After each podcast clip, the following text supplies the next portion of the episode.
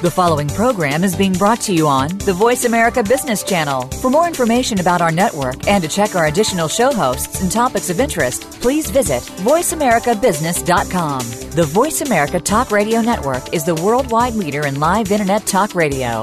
Visit VoiceAmerica.com. The views and ideas expressed on the following program are strictly those of the host or guests and do not necessarily reflect the views and ideas held by the Voice America Talk Radio Network, its staff, and management.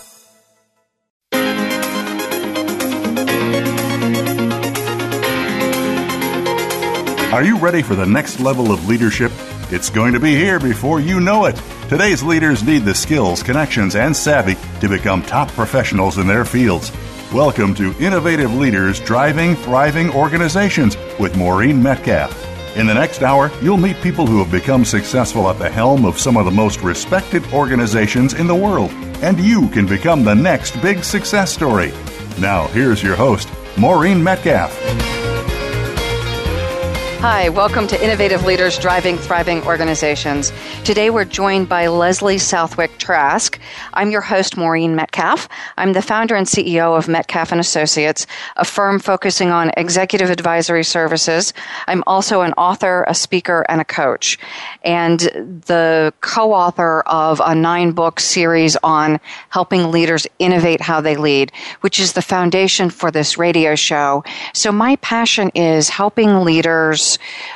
update their leadership algorithm at the same rate as the challenges they are facing in their world. So, having watched leaders not thrive because they focused so much on the work and missed the requirement to update their leadership skills, I really wanted to create an opportunity for leaders to gain that additional information in a way that is not so time consuming and very direct and relevant to what they're looking for. And I think Lesley is a perfect guest to help in that adventure. One, she's brilliant, and she's had a very interesting and high impact career.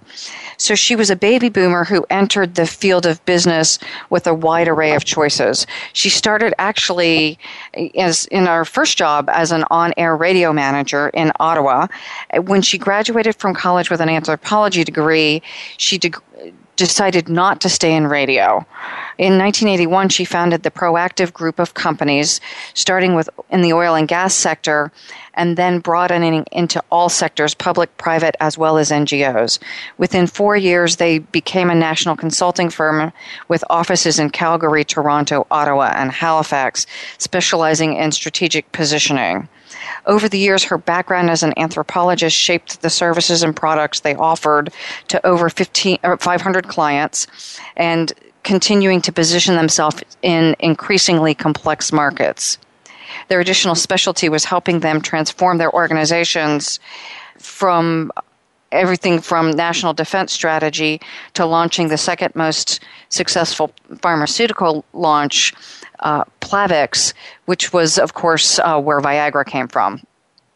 As the CEO of a blended organization, Lesley had the experience firsthand from leadership, the kind of leadership that was a roll up your sleeves, and where the consequence of the decision she and her husband made had a direct impact on their business, their family, and also the success and failure of the companies to which they consulted the good news is when, when we're counting on consulting firms, that Lesley and her husband created the kind of firm that we are lucky to have. Uh, they have been amazingly successful. Uh, she was awarded the top mo- 100 most powerful women in Canada in the category of entrepreneur and trailblazer, which was a lifetime recognition. Her role as CEO of RDI and Proactive brought her recognition as one of the top 50 CEOs in Atlantic Canada and one of the top 100 women business owners in Canada. Her passion for pushing the envelope with change agents was acknowledged by becoming one of the top 25 faces in Halifax and one of the 14 thinkers to watch by Progressive by, by Progress magazine.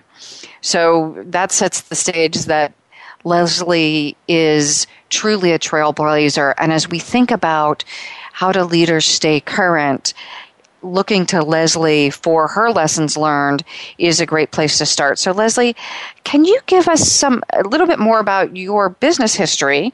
And first, thank you for joining us. What a delight that we are able to.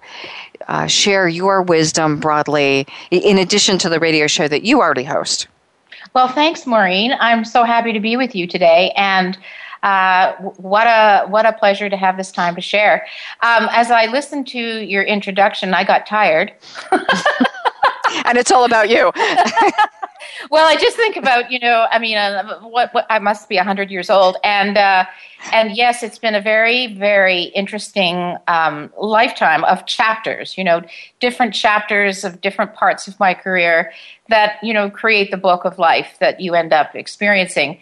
So each chapter brought a whole lot of different sort of awarenesses and understanding of the marketplace and what was needed. But there's been some consistency all the way through of the kind of major lessons that seem to be timeless in the way in which they show up. And so, what are a couple of those major lessons for you that you would like to share with our listeners? Um, there are two. Uh, the first is that there is nothing new in the field of leadership. What's different is the fact that, or not different, but what hasn't happened is that we're applying or actually doing what we know we need to do. I mean, we've been talking about employee engagement uh, for the last 30 years of my career. It was a standard you know, raison d'etre, or what a leader has to do. And yet, you know, the most recent study that I read has only 15%, and this is a global research study, only about 15% of employees are highly engaged. That's one five. And 65% are on the fence, and the rest are not engaged at all. And so it's not that we don't know what we have to do, it's that we don't do it. And so that's lesson number one. And lesson number two is something that I learned over the years as an anthropologist was that you know we talked about and we advertised in our firm about doing cultural change and in reality you do not change a culture cultures are so deeply embedded in the belief system of the people that what as a leader we have to do is align the beliefs that are showing up in the people that we're attracting to the beliefs of the marketplace. And if you don't have a match, you don't have a match. and you have to bite the bullet and either shift what you're doing in the market or shift the employee groups that are not aligning. So to you know, for years we did training of how to do a cultural change and you know thinking that we could actually shift these deeply embedded beliefs by taking them to workshops by embedding you know on on day-to-day coaching. And yet these very powerful belief systems always take hold. And that's uh, something that you know i had to learn the hard way is that yes you could get a short-term change but very difficult to get long term sustainability if you're asking people to change their belief system. Okay. and that seems a bit yeah, I'm I'm having a reaction because I do coach and I have seen people change. And I've oh, seen them not, change their belief systems, but not well, everyone. Yes, I now let me just clarify. Okay. Can change certain beliefs uh, absolutely, no question about it. So, do I believe that I'm unworthy? And do I believe now that I'm worthy? Yes. I mean, do I believe that the customer has the dominant position in creating the market? Uh, maybe I start with not believing that the customer knows what they're doing and I know everything, and then I shift to believing that the customer does have uh, a right to what they want in the marketplace. Yeah. those those are those are beliefs that we can fundamentally make a shift in. Having said that, to take large scale groups of people and try to bring them to a whole new belief about the market, what they're producing, how they're producing it, takes unbelievable leadership skill.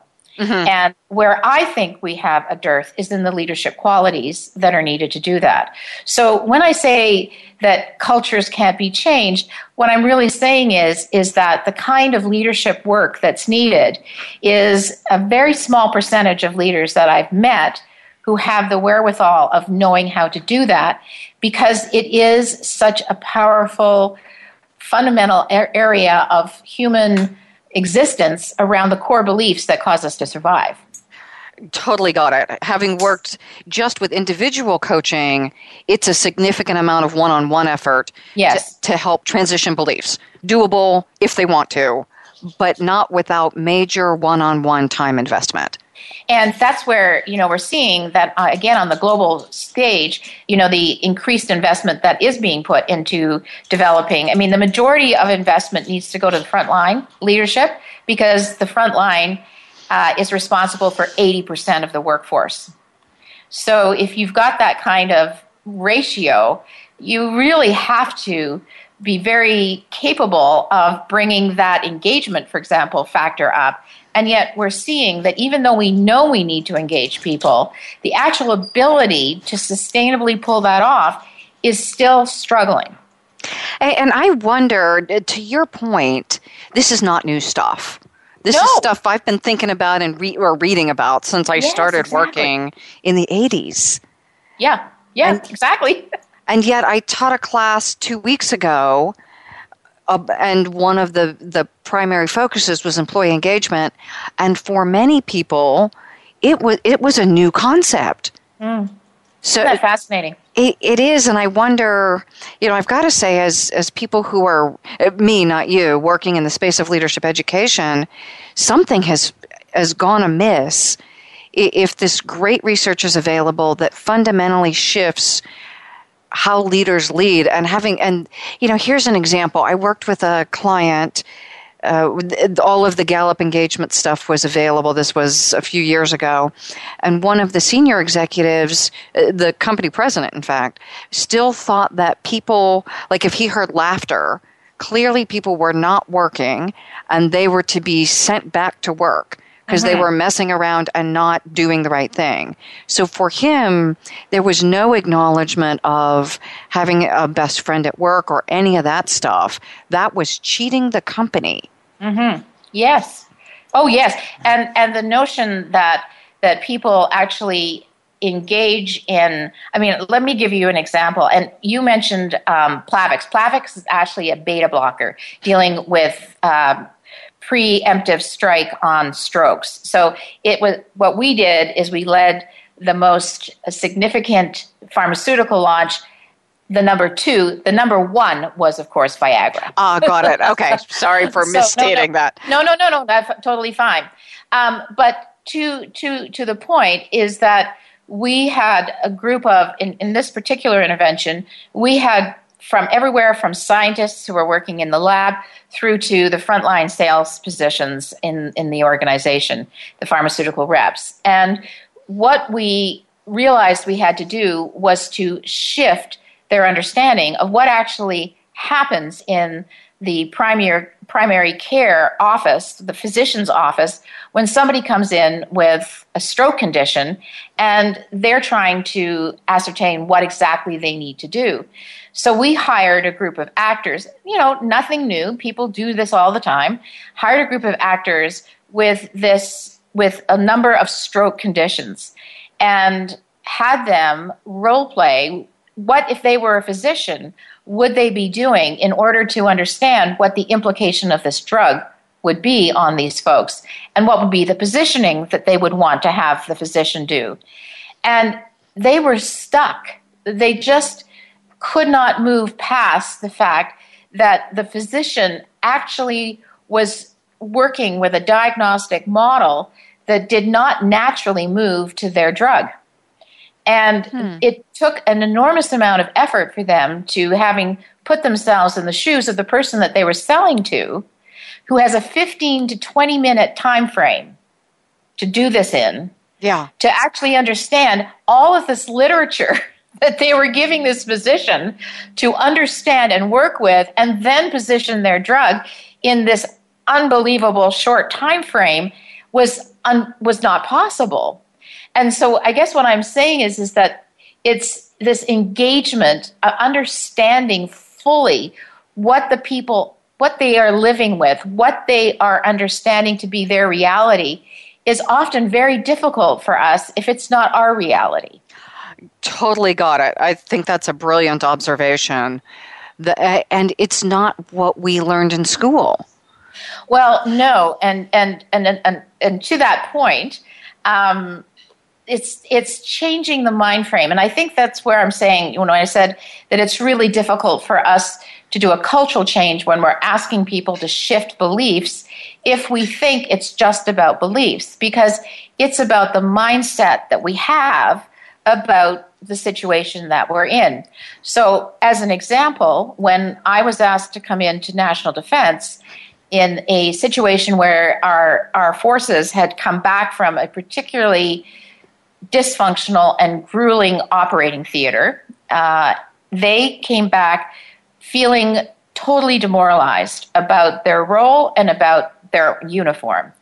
And they were being asked to step up again and enter into the world stage in a different type of Canadian force.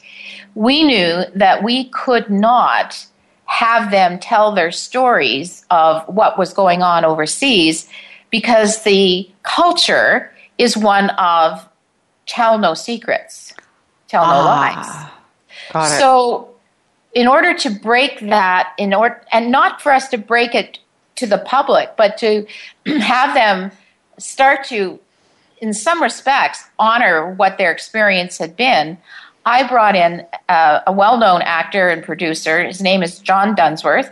Anybody who knows ever watched Trailer Park Boys, he's Mr. Lahey. Anyway, he's a very well known actor and a very good producer. And I asked him to come in and teach them how to tell a story, not through telling the story, but through visualizing a scenario in which you have to convey it, but not in your total normal cultural way. And he trained them in acting methods that at first they were, as you can imagine, completely skeptical about. But he's such an engaging director that he broke through and had them start to tell the stories of what they had lived through through an acting presence. And that two days later, they put on a, a tell all. And there was not a dry eye. there were 75 people involved in this intervention, from three star general down to frontline warrior, as well as civilian.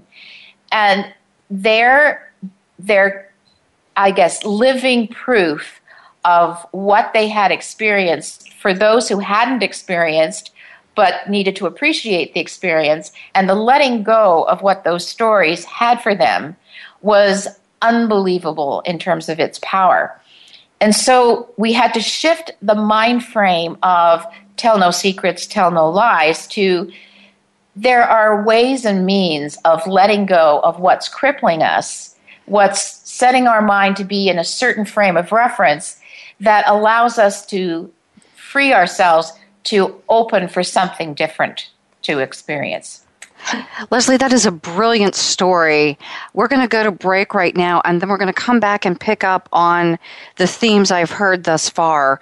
The the underlying theme of how do I engage people, the idea of, of cultural change and what we can and can't do, and how that connects to shifting mind frames. Because a lot of the innovative leadership stuff is foundationally built on the idea of, of mindsets mm. and and for leaders to make the changes we're trying to make, it is a mindset shift.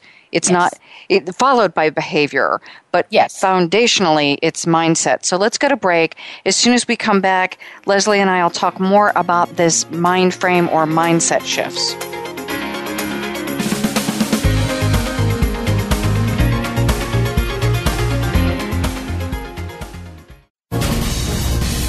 Voice America Business Network, the bottom line in business. Metcalf and Associates is a management consulting and leadership development firm dedicated to helping leaders, their management teams, and their organizations implement innovative leadership and business practices to help create market differentiation necessary to thrive in this rapidly changing environment. As the author of eight award winning leadership books, Maureen Metcalf and her associates are positioned to help you and your organization grow and thrive. Visit metcalf associates.com. Maureen is ready to discuss your needs and tailor a solution to meet your needs through her expertise in keynote speaking, leadership coaching and training, transformational and organizational growth consulting. For your business, we can help with facilitated leadership retreats, organizational planning, culture alignment, individual and organizational assessments, online leadership development programs, and one on one or corporate wide leadership development sessions. Move forward with Metcalf and Associates. Visit metcalf-associates.com. We hear it and read about it every day in the news. America is heading over a fiscal cliff. Home prices are still receding and unemployment growing. How can you preserve and increase your wealth in this kind of economy? Tune in to Turning Hard Times into Good Times with host Jay Taylor. Jay will explain the decline of our monetary system and the economy and will give you winning investment ideas and the tools to protect and increase your wealth. Turning Hard Times into Good Times with Jay Taylor can be heard Tuesdays at 3 p.m. Eastern Time, 12 noon Pacific Time on the Voice America Business Channel. When it comes to business, you'll find the experts here. Voice America Business Network.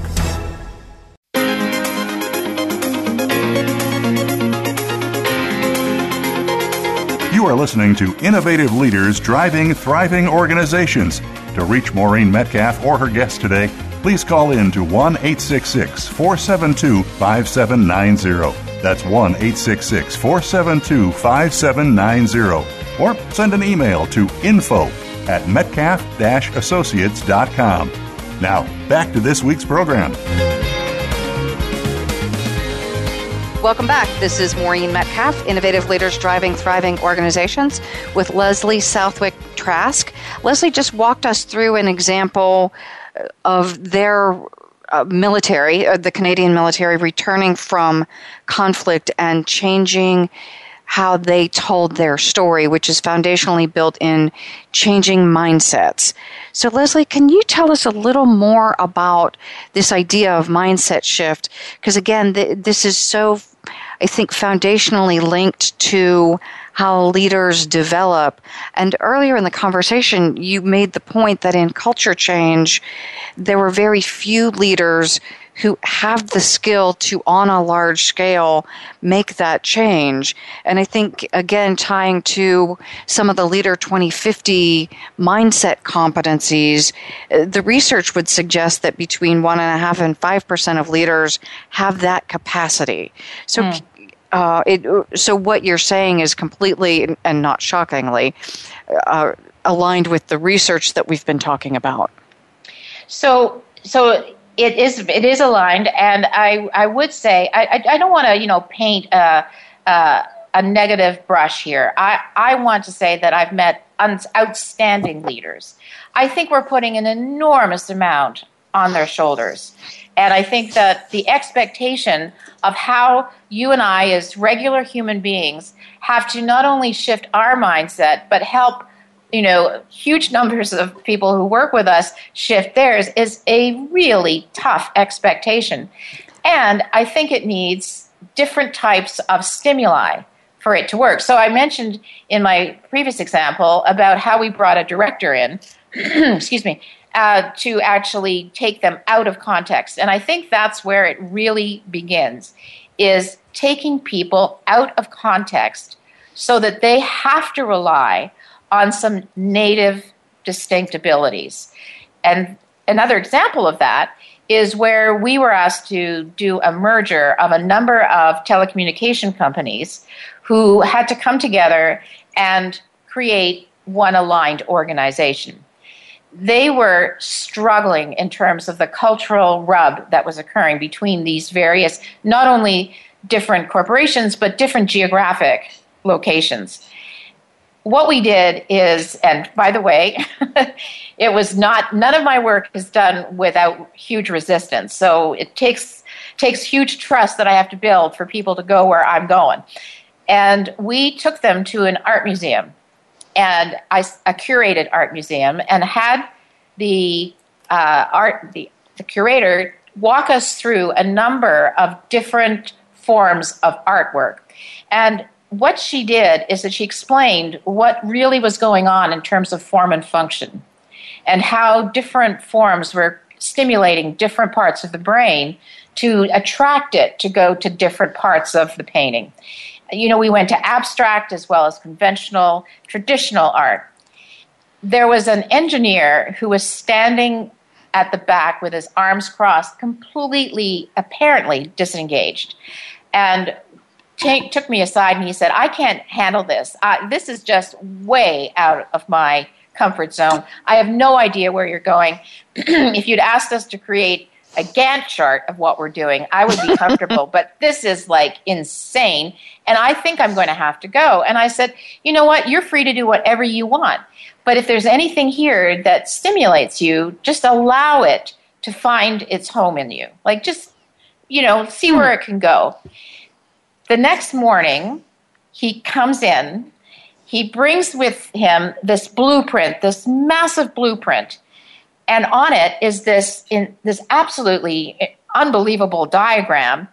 And he says, "Here's how the merger could happen." And he walks all of us through it, and it was brilliant. And I said, "How did you come up with that?"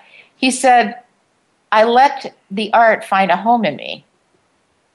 How beautiful. So so I guess my point is is that as leaders we think we have to we have to do it through you know the conventional way of training here's here's the workshop conversation let's go into mm. a hmm. small group let's try and figure this out and we're staying with the common intelligences that we use on a day-to-day basis and we're not using the other parts of us that are ready to show up if the others are stripped away from us. It's like, you know, it's it, it, it's like the high ropes course, you know, where I have to I have to go up that pole and dangle with a teammate and nothing that I've ever learned is going to teach me how to do that except doing it. It's it's putting people into a situation where they're forced to bring parts of themselves out that they are not used to bringing out. So I want to go back to something you said at the beginning or at the beginning of this segment, putting enormous expectations on the shoulders of leaders. So to me eh, I now talk about this as we are in an era with the massive amount of change. For some people, massive chaos, depending on their situation. And because of that chaos, we as the people in roles of leadership and emerging leadership have an unprecedented opportunity to make an impact on the world it didn't matter how good I was in 1950. Mm-hmm. I couldn't make the impact because the level of stability precluded it. So now you and I are living in a time where because of the the volatility and and again some people would call chaos we have an opportunity that's astounding. And then to tie into this idea of unconventional solutions, that those older solutions or conventional solutions no longer work in this mm-hmm. volatile time. Yes. What I did even five years ago yes. doesn't work or doesn't work the way it did back then. I mean, look at our the U.S. Federal Reserve and the the range of solutions. Uh, they're deploying things that didn't exist probably a decade ago. Exactly, exactly.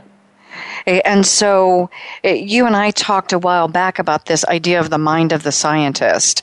And that as a scientist, I am willing to go places that as a conventional leader I would never touch. Absolutely, that's fair. And you know, you've you've you've said a, a great deal to me about that, and I love that example because what it does is it puts me into the mind frame of somebody that doesn't know the solution, but is curious about finding it. And I think that if I put myself into that mind frame, I give myself the latitude to experiment. And when I experiment, I give myself even further latitude to try and fail and try and make it better the next time and learn from what I'm doing. And I think that's what I'm saying about taking us outside of the described roles that we see ourselves in and saying, okay, that's this is me. No, no, no, I can actually be someone else if I so choose to allow that to, to for me to experience that part of me.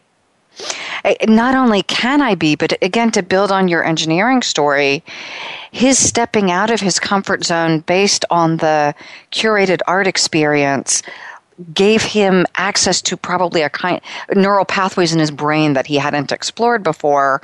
And that created the opening to go somewhere merging his deep expertise with an openness to trying something new that facilitated a brilliant outcome that would not have happened in a conference room and to your point on that is that he allowed himself to for a moment believe that the curator was an expert in what she was talking about. And he could respect that. So it wasn't that he was listening to somebody who had just some same idea as he did about what art was. He actually was learning something different than what he would normally go and learn about. And this is one of the things that I used to say in training is that, you know, in terms of the people that show up at training events, a large percent of us, of us show up at events where we know we're going to do well in, which means we've already done it. Mm-hmm. To show up into learning something that we know nothing about forces us into the mind of the scientist, into the mind of the experimenter. And so it gives us, again, the latitude to discover parts of ourselves that have yet to show up. And this is what I mean by allowing ourselves to give realize that there is so much more to us than we have allowed ourselves to discover to this point. I, I want to leverage something you said there because it is that willingness to step outside of our comfort zone as leaders, right? People are looking to us for answers, and yet you and I have both stepped into places where we had, I'm assuming, no earthly clue, but could pull on the resources of smart and experience in other realms to figure stuff out. Well, exactly. In fact, in, in my particular case, I became a, man- a supervisor of integrated funds in investment for Manulife many, many years ago. And then I was promoted to a manager. And what that meant is that my office got bigger, but I had, I had less skill than I did than I could possibly imagine. And I went and said to the Human Resources Department, I mean, you have to do something for me. I, I'm going to lose all these people that applied for my job and, and, and not get anything out of them because I have no clue what I'm doing with them. And so that was what began my journey into management development is that I ended up going to University of Toronto, working with them on a on a management development program and realized how much I loved what we were doing. And that's how I shifted my career in that case. And I think this is what I'm saying is that we, we say to people, you have now more responsibility, and yet we are not giving them the unconventional tools to allow them to progress. And again, I think that's such an important point. And, and, reading a lot of the literature, my focus is often on the unconventional. And yet, to get a client to take the risk of doing something that is out of the norm because if they invest in it and it fails, then they need to go to their executives or their board and explain how they did this unusual art thing. Or in my case, I did improv training because I struggled as, as a public speaker. I was terrified of people, which is not helpful. So, no, not exactly. But good on you to realize that. Yeah, the first time I was in front of people, my microphone didn't work. People oh. started to leave, and I was grateful they were leaving. I wish they would all have left because I was scared. I clearly not very effective. I needed to get that under control. I, and so I didn't do the conventional approach, which would have been something like Toastmasters. I went to improv classes, and it was interesting for me as a business leader, way outside of what I would do. But it was what I needed, again, to build the neural pathways in my brain. My brain was not wired.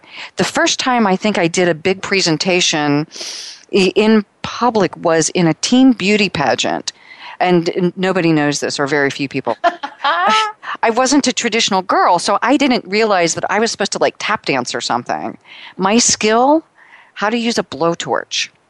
Oh i love it. Did you win oh god no complete failure complete failure but what an experience i mean okay. i would have much rather watched that talent than watching somebody with a baton truly you should have been one of the judges because after that i was then terrified when i realized how uninformed I was about what girl talents look like.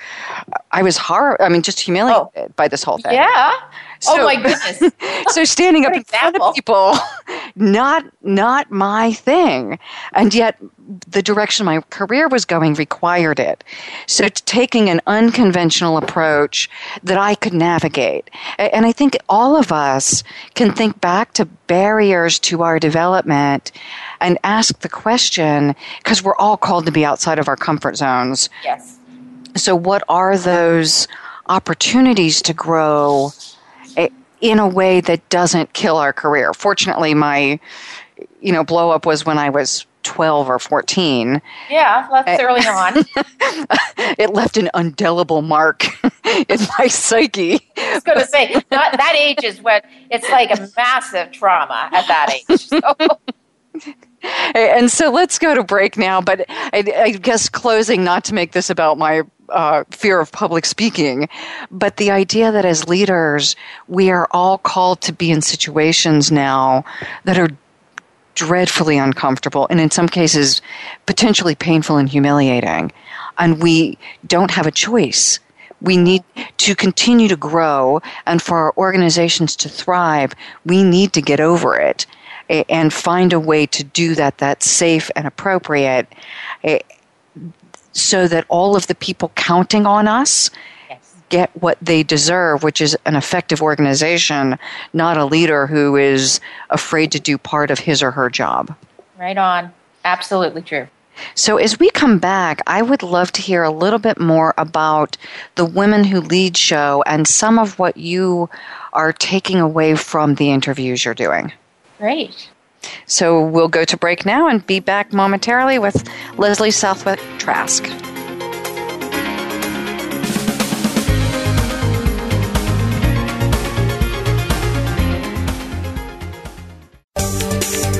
From the boardroom to you, Voice America Business Network. Metcalf and Associates is a management consulting and leadership development firm dedicated to helping leaders, their management teams, and their organizations implement innovative leadership and business practices to help create market differentiation necessary to thrive in this rapidly changing environment. As the author of eight award winning leadership books, Maureen Metcalf and her associates are positioned to help you and your organization grow and thrive. Visit metcalf associates.com. Maureen is ready to discuss your needs and tailor a solution to meet your needs through her expertise in keynote speaking, leadership coaching and training, transformational and organizational growth consulting. For your business, we can help with facilitated leadership retreats, organizational planning, culture alignment, individual and organizational assessments, online leadership development programs, and one on one or corporate wide leadership development sessions. Move forward with Metcalf and Associates. Visit metcalf-associates.com. How is your marketing going? Really? Mm-hmm. Not so good? What could you be doing wrong? You spent a lot of time and money on your marketing, tried to follow what other successful people are doing, and yet your business marketing plan is still coming up short. Try something new. Tune into Extreme Exposure, the power of personality marketing with host Jackie McClinigan. Live every Wednesday at 4 p.m. Pacific Time, 7 p.m. Eastern Time on the Voice America Business Channel. It just might work for you. Business community's first choice in Internet Talk Radio, Voice America Business Network.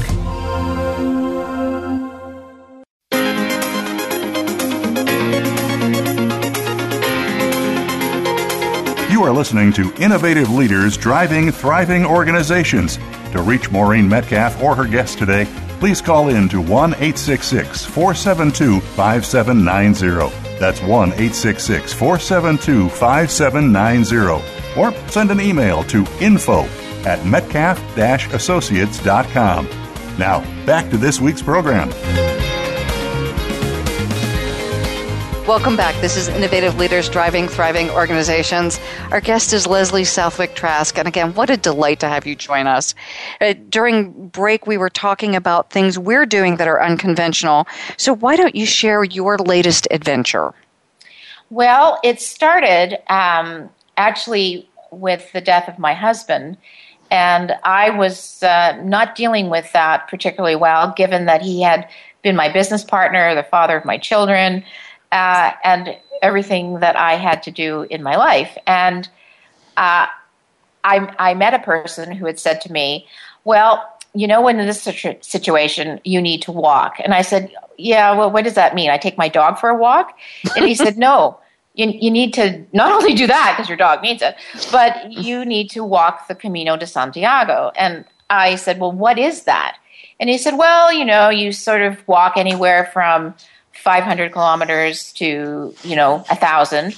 And i i just said what like who does that? I mean that sounds like insanity to me. And uh, he said no that's actually something you need to consider. And it was i said well i'm way too busy. I've got so many contracts. I'm just i'm trying to keep my head above the water. It's not going to be possible. And i had a contract that all of a sudden uh, was postponed. And he said to me okay well you have no more excuses. Now you should go. And so two weeks later, I was in the Lisbon airport. We decided to do the Camino uh, Portuguese. And I put my backpack on for the first time in that airport. Oh, my goodness. So I proceeded to walk 880 kilometers. And, and that's when you learn that it's one foot after the other. Like, there are days where you just don't know how you're going to push through the fatigue or the sense of uh, you know where is the next coffee shop? And you realize that it's all around like nature is all around you. I thought i was i took my ipod thinking i'd listen to music and i ended up never wearing it and just listening to the birds and listening to the the chickens and the space around me which was unbelievably beautiful and on that walk, I we stopped at a particular place that was a fallen down ruin, and I thought it was fascinating. So I took some pictures and finished my walk. Went back to Canada and found myself at a very interesting place because just before I finished, I felt completely empty and I had no clue about anything. I didn't want my career. I didn't want to live in the same city. I knew that nothing that I had known was going to be what my future was going to be, but I had no idea what it was. And I was told that the real Camino begins when your walk ends. So the aha does not happen on the walk, the emptying happens on the walk to open yourself up to what is supposed to come in next. And little did I know that when I was downloading my pictures, this ruin came up and it had a for sale sign, which I had not oh, seen wow. when I was here. I just for a lark emailed the real estate agent and said, "What does a ruin go for in Portugal?" and uh, he wrote me back, which I didn't think he was going to do. And the next thing I know, two months later, arrive in Porto, walk again back into this property, which is about 200 kilometers, and walked onto the land and said, I'm home. Oh my goodness. And I, from that moment on, I had shut down my business. I told my children I was moving to Portugal. Took three years to renovate. And now we run an 18 bed albergue on the Camino de Santiago, eight, eight kilometers before Valença and the border between Portugal and Spain which I am totally coming to visit you at. And we're totally going to do a leadership program here because we've got 18 beds and 11 acres, and we're on the walk. Um, and so I guess what the unconventional piece to for me was that I I would never have considered 880 kilometers. And if I'd known I was going to do 880 kilometers, I probably wouldn't have started. I I had to do it one day at a time, one coffee shop at a time, one night in an albergue at a time. If I I had to do it so that I could manage each step to my comfort level. And as I got more and more comfortable, my distance increased and my sense of bravery in terms of, of, of walking solo for a couple of days was, you know, I mean, these are things that you, I guess what I'm saying is, is that you, you break a pattern and then you open yourself up to breaking it further, but not necessarily in one bite.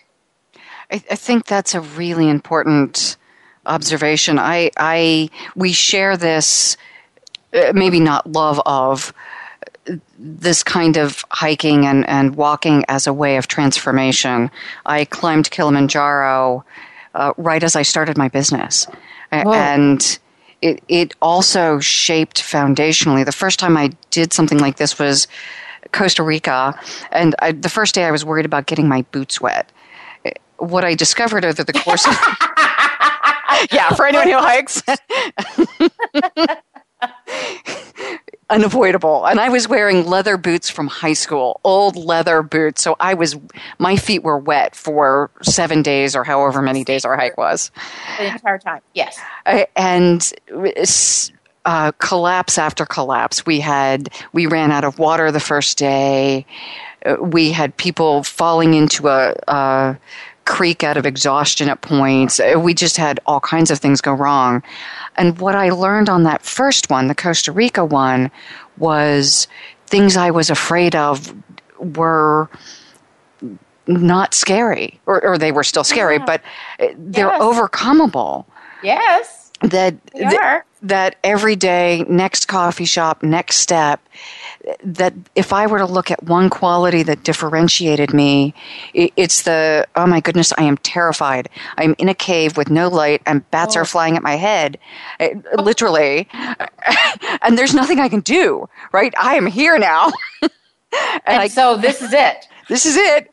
Got to go forward. There's no place else to go, uh, and can, putting myself there physically allowed me to do that also in a, a physically much less stressful environment, but professionally much more stressful. Right? Bats are nothing compared to boards in some ways. Oh, well, I, was, I would say that's very true. That's very true, indeed. I, have been when I've been on on a number of boards and have did a uh, one of the areas that I've specialized in is governance and um, that is a you know governing is a very interesting domain which at some other time we can talk more about that it would be interesting because I have as well, and I usually enter during turnaround situations, so I'm probably one of those people folks are afraid of in some spots. Yes.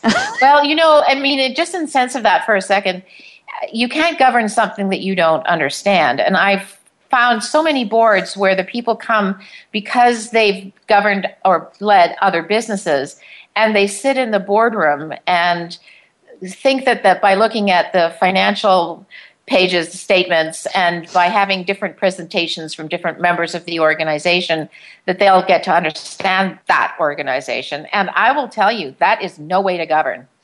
If you don't walk that organization inside out, you have no no responsibility for governing that organization. I absolutely agree. Have it, again, having done it and having seen the bad decisions, mm, which is why yes. I enter. Again, I, I, go in when things are going wrong, and it's usually re- relatively apparent in in the very well intended people on the board. So, not that they're bad people, but they aren't necessarily taught to be board members they were pulled in because they did something else well, not govern well. And I think then that's what we're going to in terms of leadership is that I can't ask anybody to do something that I'm not prepared to do myself. And so if we're not, and I think this is where the role of leaders is so critical, is that we have to lead by example. And I know just the same thing I said at the top of the show. We know this, but how do we do it? And I think that if we're not prepared to uh, step into the unconventional, be unconventional in our own way, then we can't ask other people to come up with the next innovation.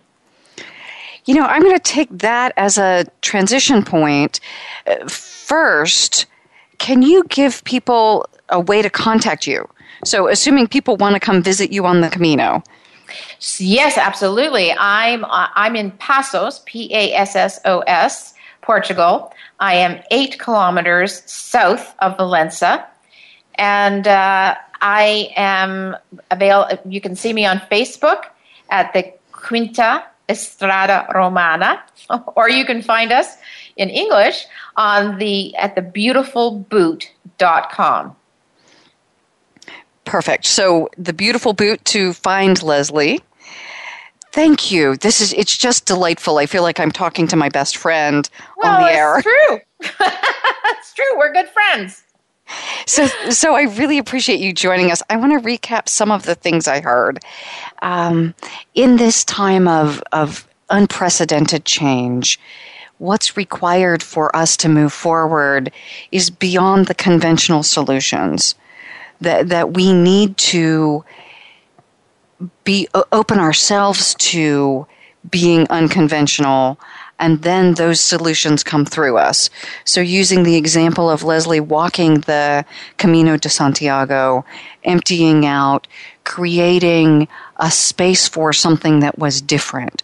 For the engineer going to an art museum and listening to a curator significantly outside of his frame of reference and, and thinking process opened him up to coming forward with something he wouldn't have before.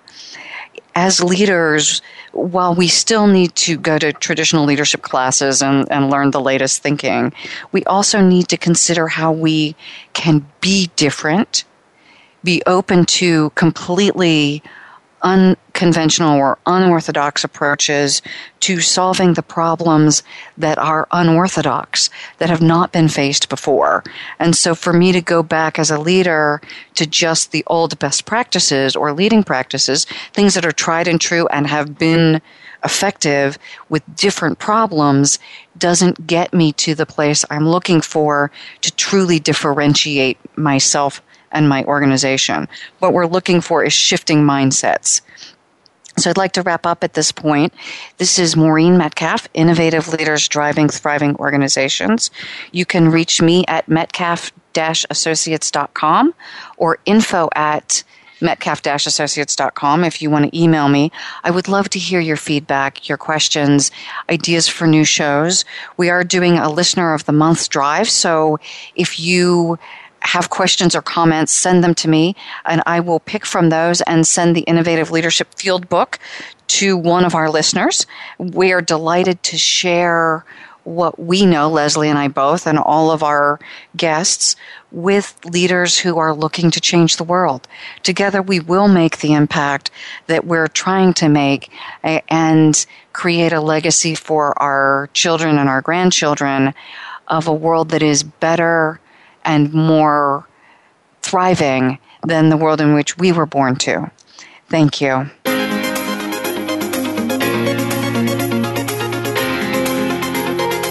Thank you again for joining us this week.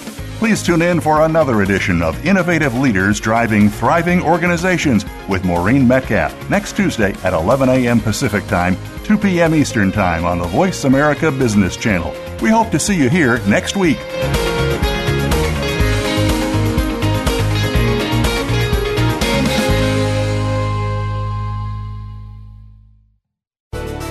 Thanks again for listening to the preceding program brought to you on the Voice America Business Channel. For more information about our network and to check out additional show hosts and topics of interest, please visit voiceamericabusiness.com. The Voice America Talk Radio Network is the worldwide leader in live Internet talk radio. Visit voiceamerica.com. The views and ideas expressed on the preceding program are strictly those of the host or guests and do not necessarily reflect the views and ideas held by the Voice America Talk Radio Network, its staff, and management.